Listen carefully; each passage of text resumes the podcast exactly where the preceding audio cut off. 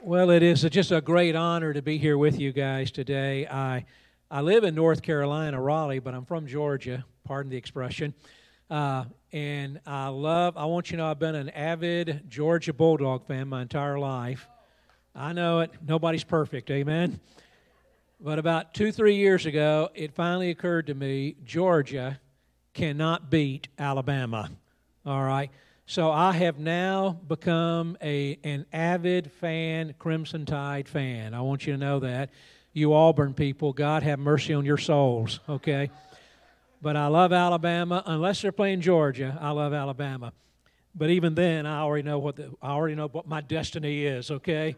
Uh, but anyway, so glad to be here today and to have an opportunity to partner with you guys. What a great church is this! I love everything about. Love your the music uh, Chris, I don't know if he's sitting out there. There you are, Chris. I figured you're outside smoking.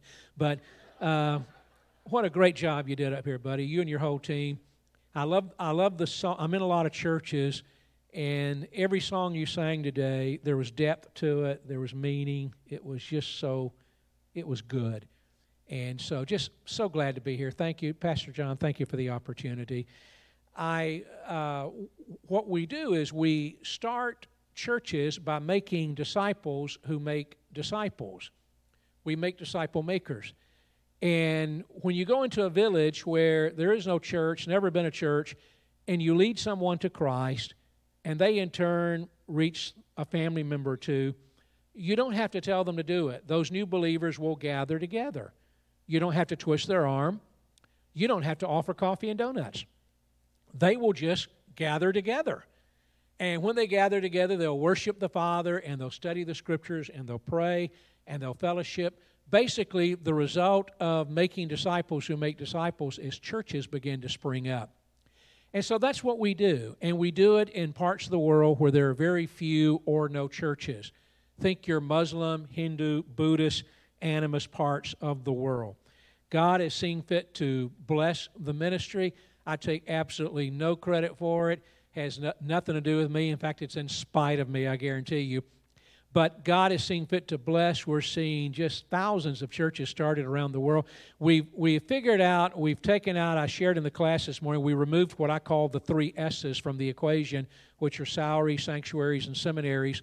And by doing that, we lower the cost of church planting. So we're able to start a church over about a two year period for about, it comes out about 85 cents a day for a year, half of that for two years and so we're able to start churches where there are no churches. And uh, I want to show you a few pictures because I want to make sure you understand what I'm talking about by churches. We're not talking about churches as we understand them here in the States. Put the first picture up, up if you would. See the guy on the left there? He's a Tim, what we call a Timothy. He's a businessman.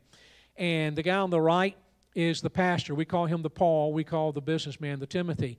And the Paul trains the Timothy, member of his church, to lead his neighbors to Christ. He goes out and shares Christ where he lives, works, studies, shops, and plays. And that long line of people you see there are new believers that Timothy led from his area in one year's time. They're now being baptized. And so that's, that's what, when we talk about planting churches, that's what we're talking about. By the way, that church meets on a rooftop. The second year, the line was even longer than that. And you put all of those people on that one rooftop, it's a little bit, I was afraid the thing was going to collapse. But that's what we're doing.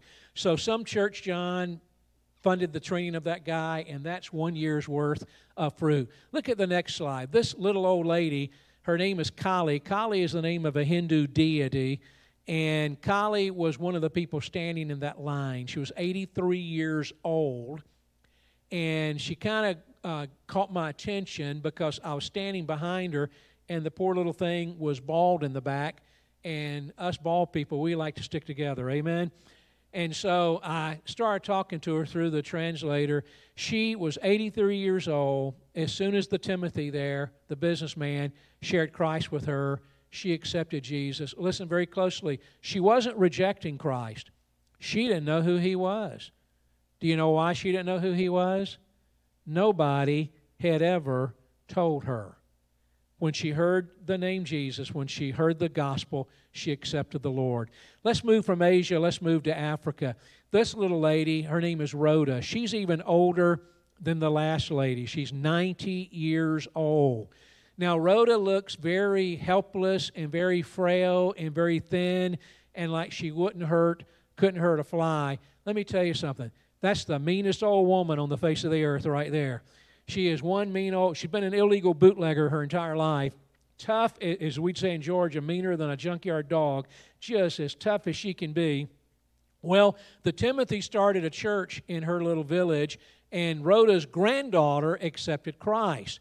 And we teach our new believers as soon as you come to faith, as soon as you know Jesus, go tell someone. You don't have to wait six months. I mean, you've been, the Holy Spirit lives inside of you. Uh, just go tell someone. You know, when, when does a, let me ask y'all a question. When does a candle give off light? Does the candle give off, does the candle say, oh, I can't give off light until I've been through six months of training? Is that what the candle does? No. You light the candle and it what? It gives off, you've been lit by the power of God. Our God is a consuming fire and He lives inside of you. Jesus said, Don't hide your light under that, that basket. And so we teach our new believers the day you come to Christ, tell somebody uh, your story. Tell someone what Jesus has done. So, granddaughter thought, uh, the, the Timothy said, Who do you know that really, really, really needs Jesus? And granddaughter thought, Mean old Grandma Rhoda. There's nobody that needs Jesus worse than her. So she went and she told Grandma Rhoda about Jesus. And guess what? Grandma Rhoda accepted Christ on the spot, 90 years old. She wasn't rejecting Jesus, she didn't know who he was. Do you know why she didn't know who he was? Nobody had ever what? Nobody had ever told her. Well, then Rhoda said to grand, uh, granddaughter, What do I do next? Granddaughter said, I don't know. I've only been a Christian for like three hours. I'm not really sure. But I remember them saying something about being baptized.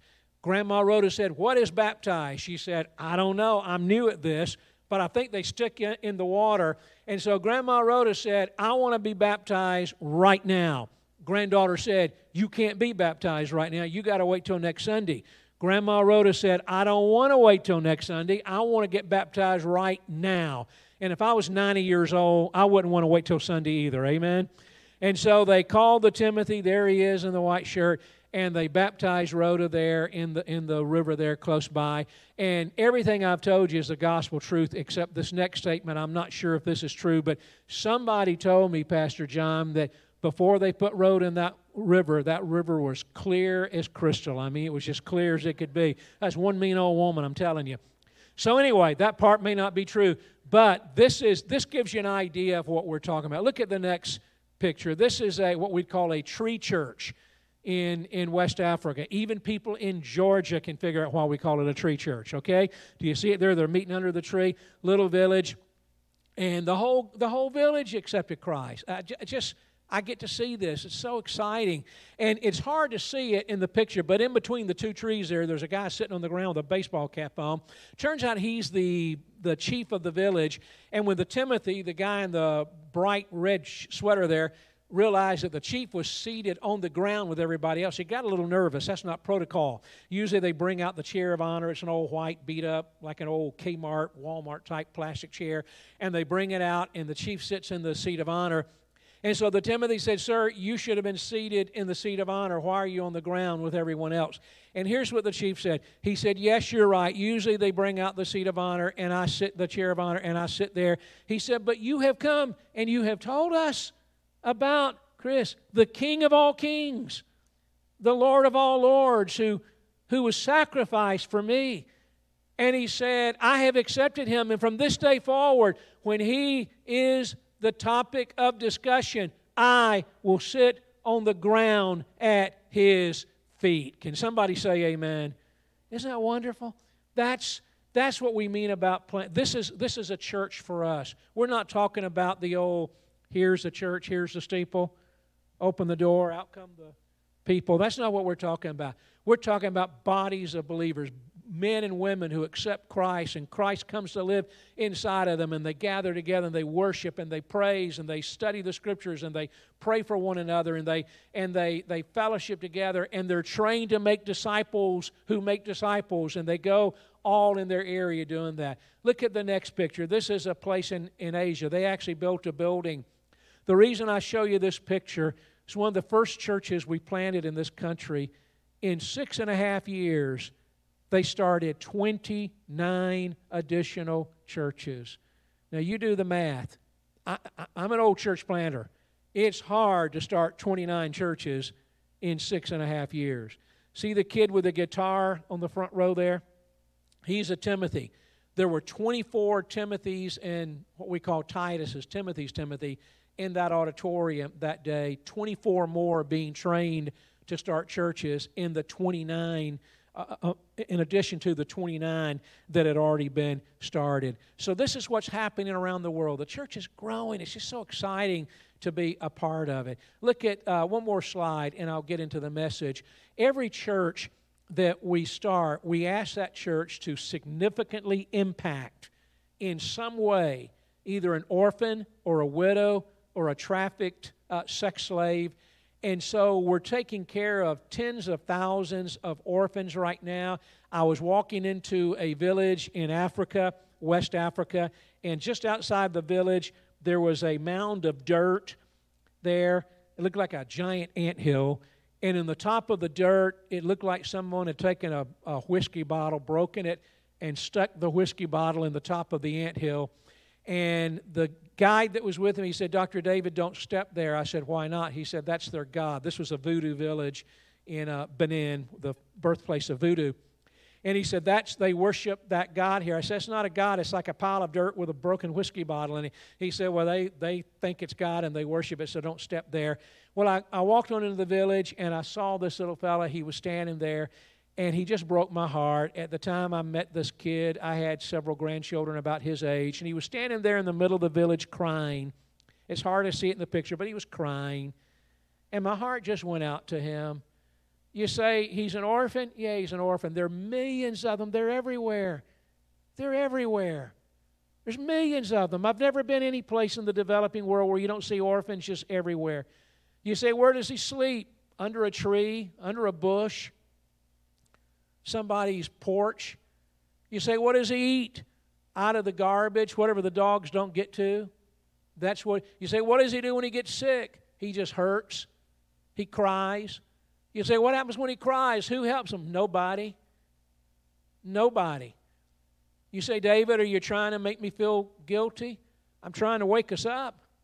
We live in a great country. God's been good to us. We have been blessed you and I are blessed more in one day than this little kid's been blessed in his entire life. And, ladies and gentlemen, they're out there by the millions. And so, every church that started, every single church is asked to take care of one of these little orphans or a widow or maybe someone that's blind or a traffic slave. And that leads me to the next slide. We are asking your church to partner. We, we've presented a project to, to you guys to consider in a particular country where there are hundreds of thousands of villages without a single church. We're asking you guys, the red villages you see there have no churches, never been a church there. We're asking you guys over the next two and a half years to paint 100 of those red villages green. A green village means there's a church there now, gospel preaching church where people can hear about Jesus. We're asking you guys to plant 100 churches over the next two and a half years. Now, this is going to take some funding, but more than that, next slide, guys, more than that, it requires prayer.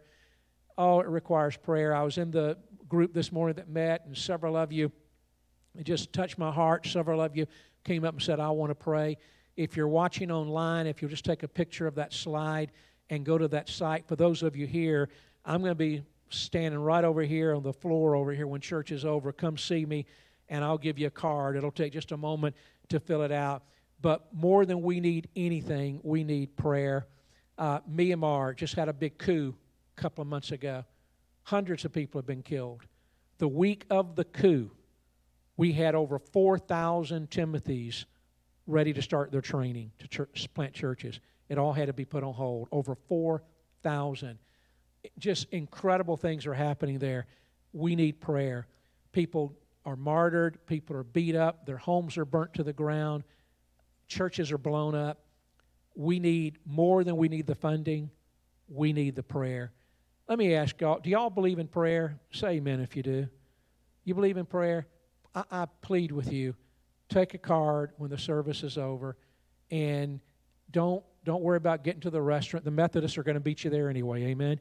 So just just uh, just take a card, take a moment, just drop it there, and and I will get it. Uh, I often tell churches this: if you came up to me, if you come up to me after church, and if you were to say, David, which would you rather have? Ten thousand dollars to plant churches, or for me to join your prayer team? My answer would be, can I please have both? Okay. But if you say to me, no, you can't have both, you got to pick, I'll take the prayer. And if you don't believe me, try me after church. I will take the prayer. There are some, when, when you're in areas where they've been worshiping false gods, idols, and demons for thousands of years, all the money in the world is not going to change that. Jesus said this kind comes out by prayer, prayer and fasting.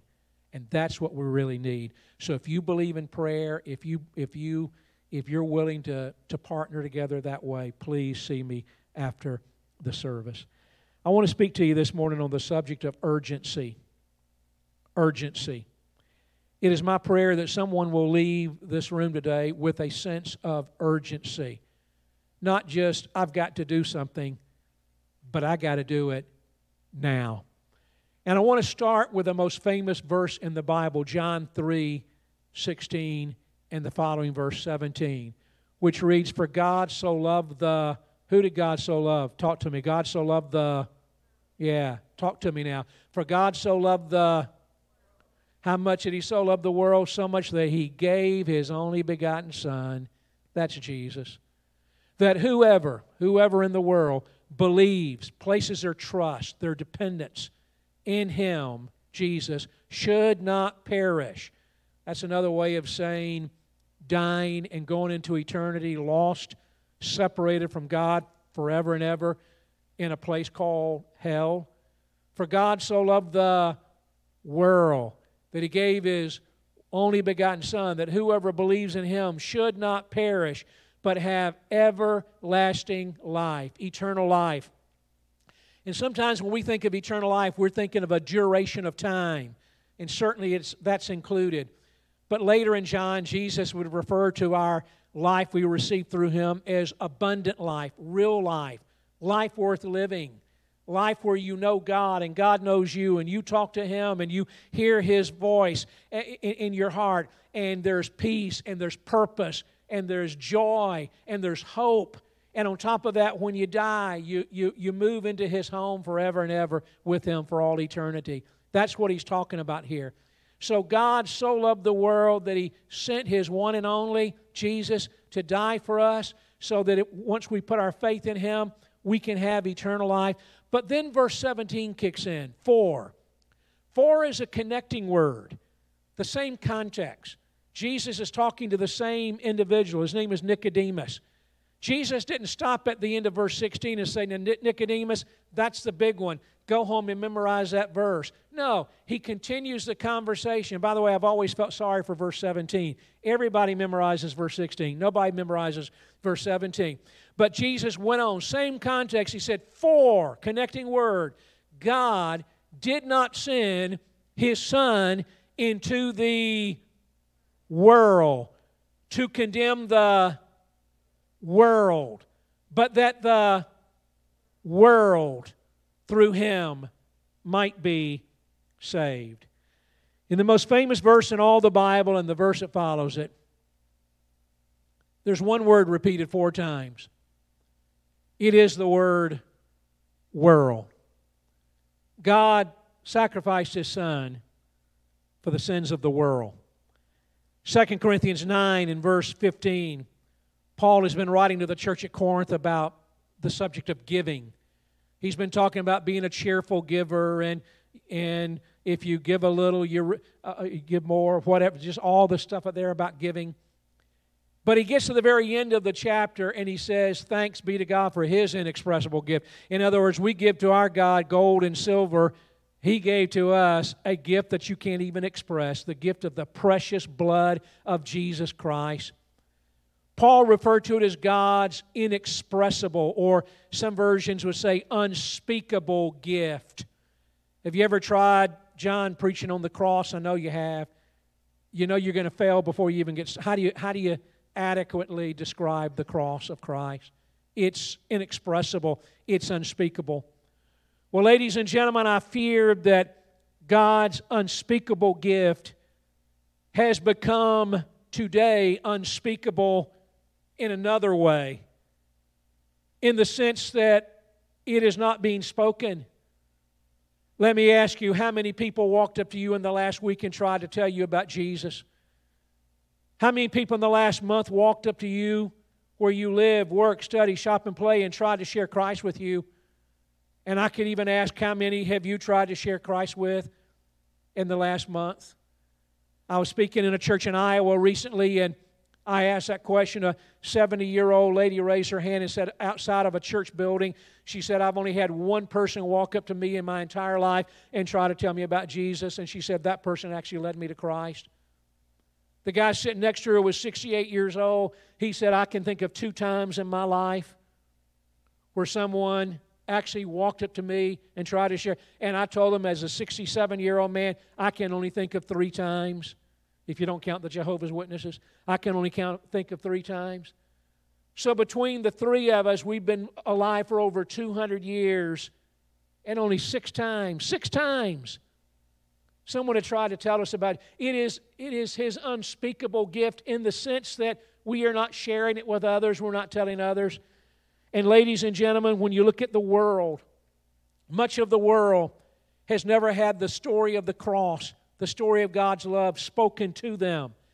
It is not so much that they are consciously choosing to reject Christ, but rather they do not know who He is. And they do not know who He is because no one has ever told them. With that as a background, two truths. Truth number one the world is big. The world is big depending upon how you define the word city, the United States only has two of the 20 largest cities in the world. Now, there's different ways to define it.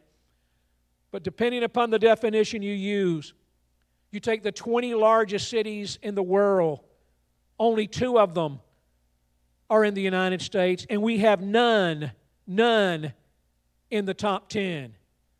I Googled last night the population of Alabama.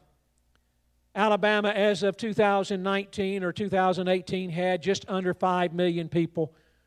I'm assuming you have, you're right at about 5 million people. Now, that's Huntsville all the way through Birmingham and Montgomery and Mobile, the entire, the entire state, some 5 million people. Did you know Greater New Delhi, India, has between 25 and 30 million people in that one metro area? So you can take everybody in the entire state of Alabama and take them again and again and again and again and again. And that's how many people live in that one metro area. Ladies and gentlemen, the world is big. Truth number two the world is lost it is lost. It is a big, dark world out there. There are now some 7.7, 7.8 billion people on the face of the earth. Over 5 billion of them will tell you they are not a follower of Jesus. Of the 2.5 billion that claim to be followers of Jesus, that would include all Roman Catholics, all Orthodox. There's over 100 million Orthodox people in the world. That would include your Anglican communion, 80, 90 million. That would include all mainline Protestant churches. That would include all Bible believing evangelical churches. That would include all cults. I was in Salt Lake City this past week. That would include your Mormons. That would include your, uh, your witnesses. That would include the 10,000 different. Co- in other words, anybody that claims to be a follower of Jesus, there's about two and a half billion of us. Many of those do not have a heart relationship. But let's just set them aside. Let's just say they're safe. They're not, but let's just say they're safe. That still leaves over 5 billion people who will tell you, I am not a follower of Jesus Christ. 5 billion. almost 70% of the world. And many of those 5 billion plus have yet to even hear his name a single time. I'm thinking of a country in Asia that has over 350,000 villages where there's never been a church of any kind. There are hundreds of thousands of villages, if not millions of them, around the world that have no Christian presence. You bring your children to church, some of them are in your kids' services right now, and you pray before you eat, and you tuck them in at night, and you pray over them, and you tell them the Bible stories, and they're raised hearing about Jesus Christ. There are untold millions of people on the face of the earth who have never heard the kind of music you heard this morning, who have never had a pastor like your pastor John stand and, and teach the Word of God. They've never had a mom or a dad pray over them in the name of Jesus. They, they've never, they don't even know who He is. They've never heard His name. Hundreds of thousands of villages. Some 80 to 90% of the villages in Vietnam have never had a church of any kind. 80 to 90% of the villages in Sri Lanka don't have a church. 80 to 90% of the villages in Thailand don't have a church. 80 to 90% of the villages in Pakistan don't have a church. 80 to 90% of the villages in Indonesia don't have a church. 80 to 90% of the villages in Sudan, in Senegal, in Guinea do not have a church. And what about North Africa, and the Middle East, and Central Asia, all of your stand countries? What about the hundreds of millions in Southeast Asia? What about the Far East? a billion plus in China and all the Far Eastern uh, nations? What about the islands of the sea? What about Europe? Post Christian Europe, there may be a cathedral there, there may be a building there, but it's empty. There's no life, there's no gospel presence there. And what about the United States? I do not know if you're aware of this. Surely you are. We are close to losing our country. Did you know that an unreached people group in Asia or Africa is considered 2% Bible believing or less? We now have, I think it's now four states, three or four of our 50 states. The percentage of believers that claim to be, believe what you believe, that Jesus is the Son of God, born of the Virgin, lived a sinless life, died on the cross, shed his blood, was buried, raised again. Salvation is through faith in Jesus and Jesus alone.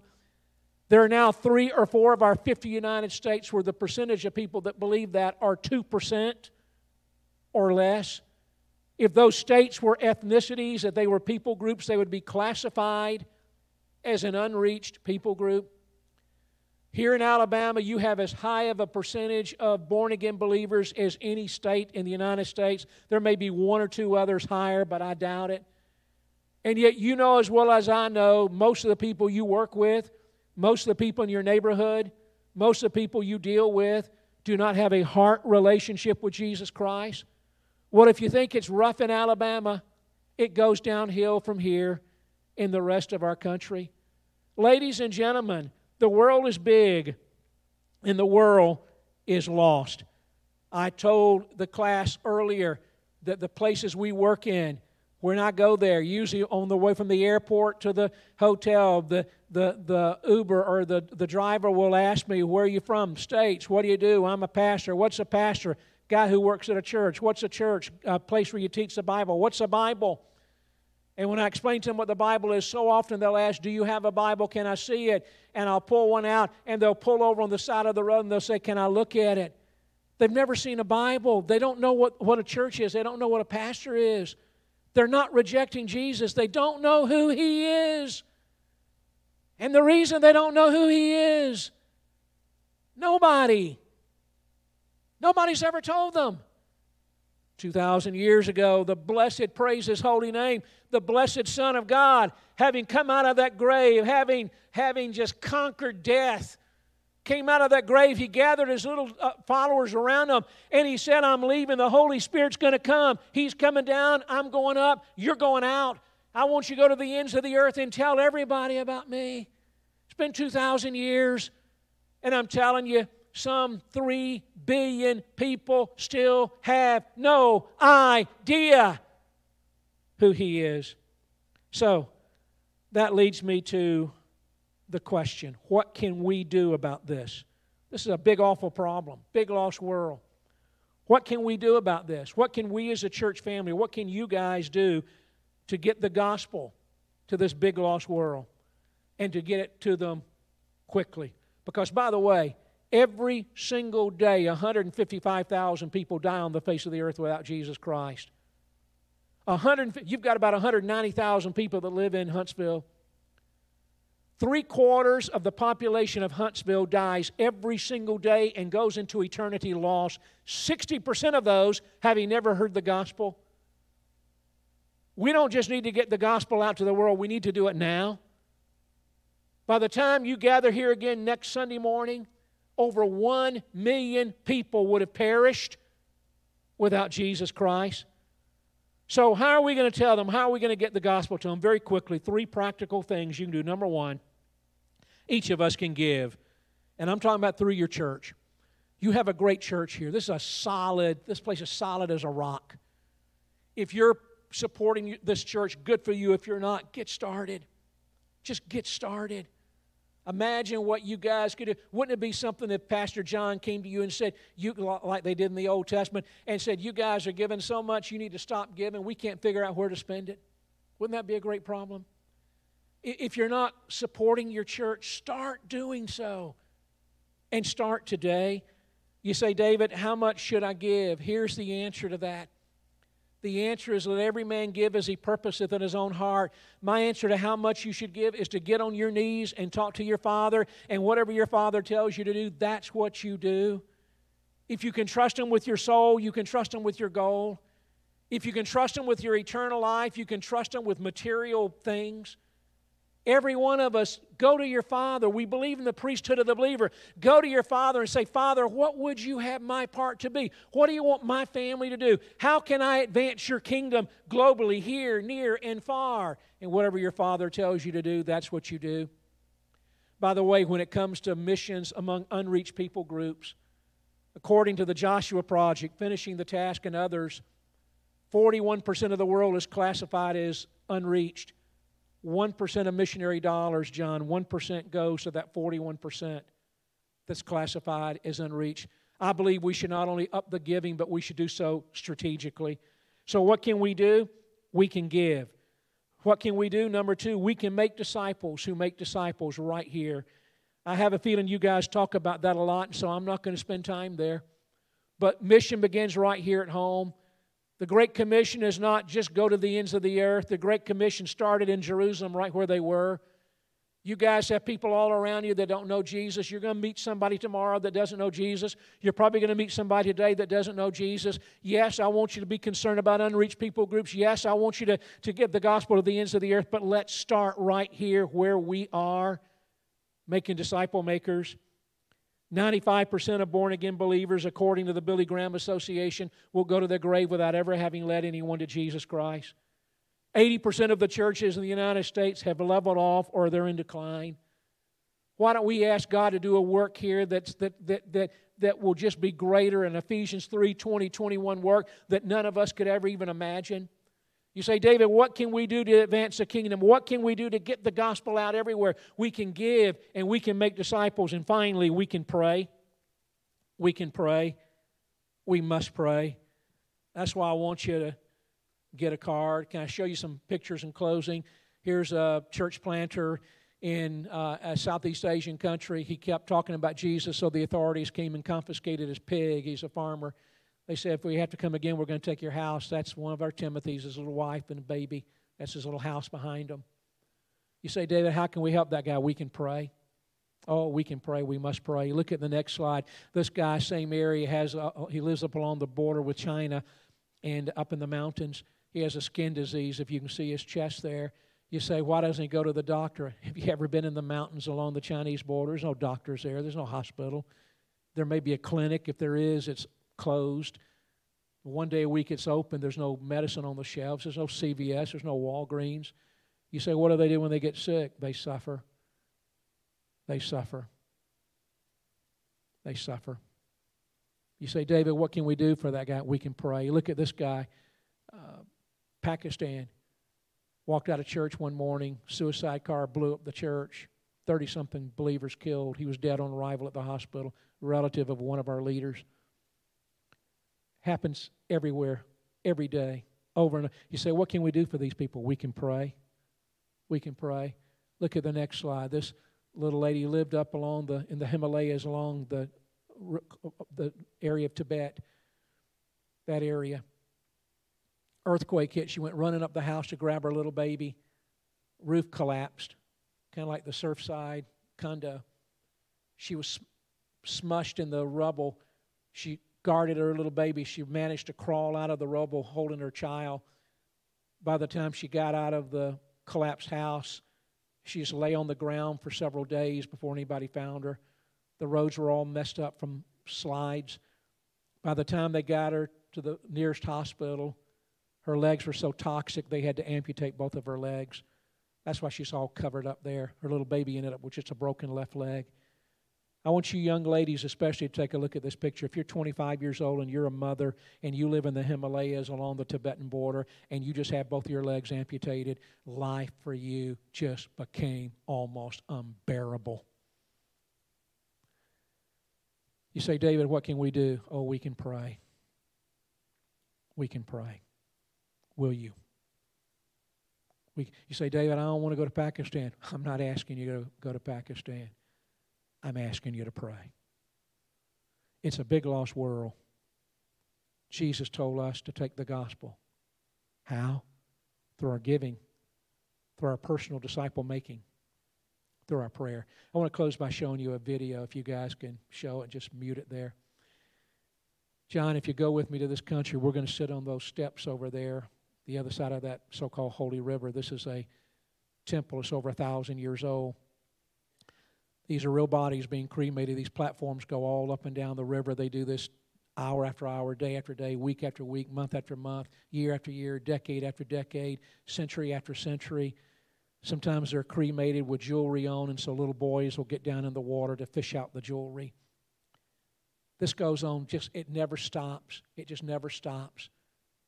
And this is just one temple out of thousands and thousands in just one country. And when you consider in this particular country, 98% of the people plus do not know Jesus, over 90% of the villages have never had a church, there's at least a 98% chance that these people have perished. And every time I go there, I've been to this place many times. This is where David Platt made the decision to go into missions, the same temple. Every time I go there, I sit on those steps on the other side and I watch the people being cremated. They usually start the fire right in the mouth and I watch the relatives weeping and wailing. They sorrow as those who have no hope. They know they're never going to see their loved one again. And I sit there and I watch and I hear the screams and I hear the groans of agony and I see the smoke going up. And when it's all said and done, they just push what's left into that holy river. And every time I go there, as I'm sitting on those steps watching, what comes to my mind are these words For God so loved the world that he gave his only begotten Son, that whosoever believeth in him should not perish, but have everlasting life. For God sent not his Son into the to condemn the, but in order that the through him might be saved. And then I think it just seems reasonable to me somebody ought to tell them because they do not know. Last statement. The Jesus who died on the cross and shed his blood and rose again for those people did the same for you. He loves you. The blood of Jesus Christ can wash your sins away too. Today, call on His name. Put your faith in Him. Trust Him. Accept His grace. Be born into His family and set out to serve Him with all you have to serve Him with. It is a great honor to speak to you today. I count it as a privilege. Thank you so much. Would you bow your heads, please? Father, thank you for this great group of people, this great church. Thank you for Pastor John. what you're doing in this place. Lord, use this church in great and mighty ways like no one ever thought possible. And I pray this, Father, in the holy and precious name of Jesus Christ. Amen.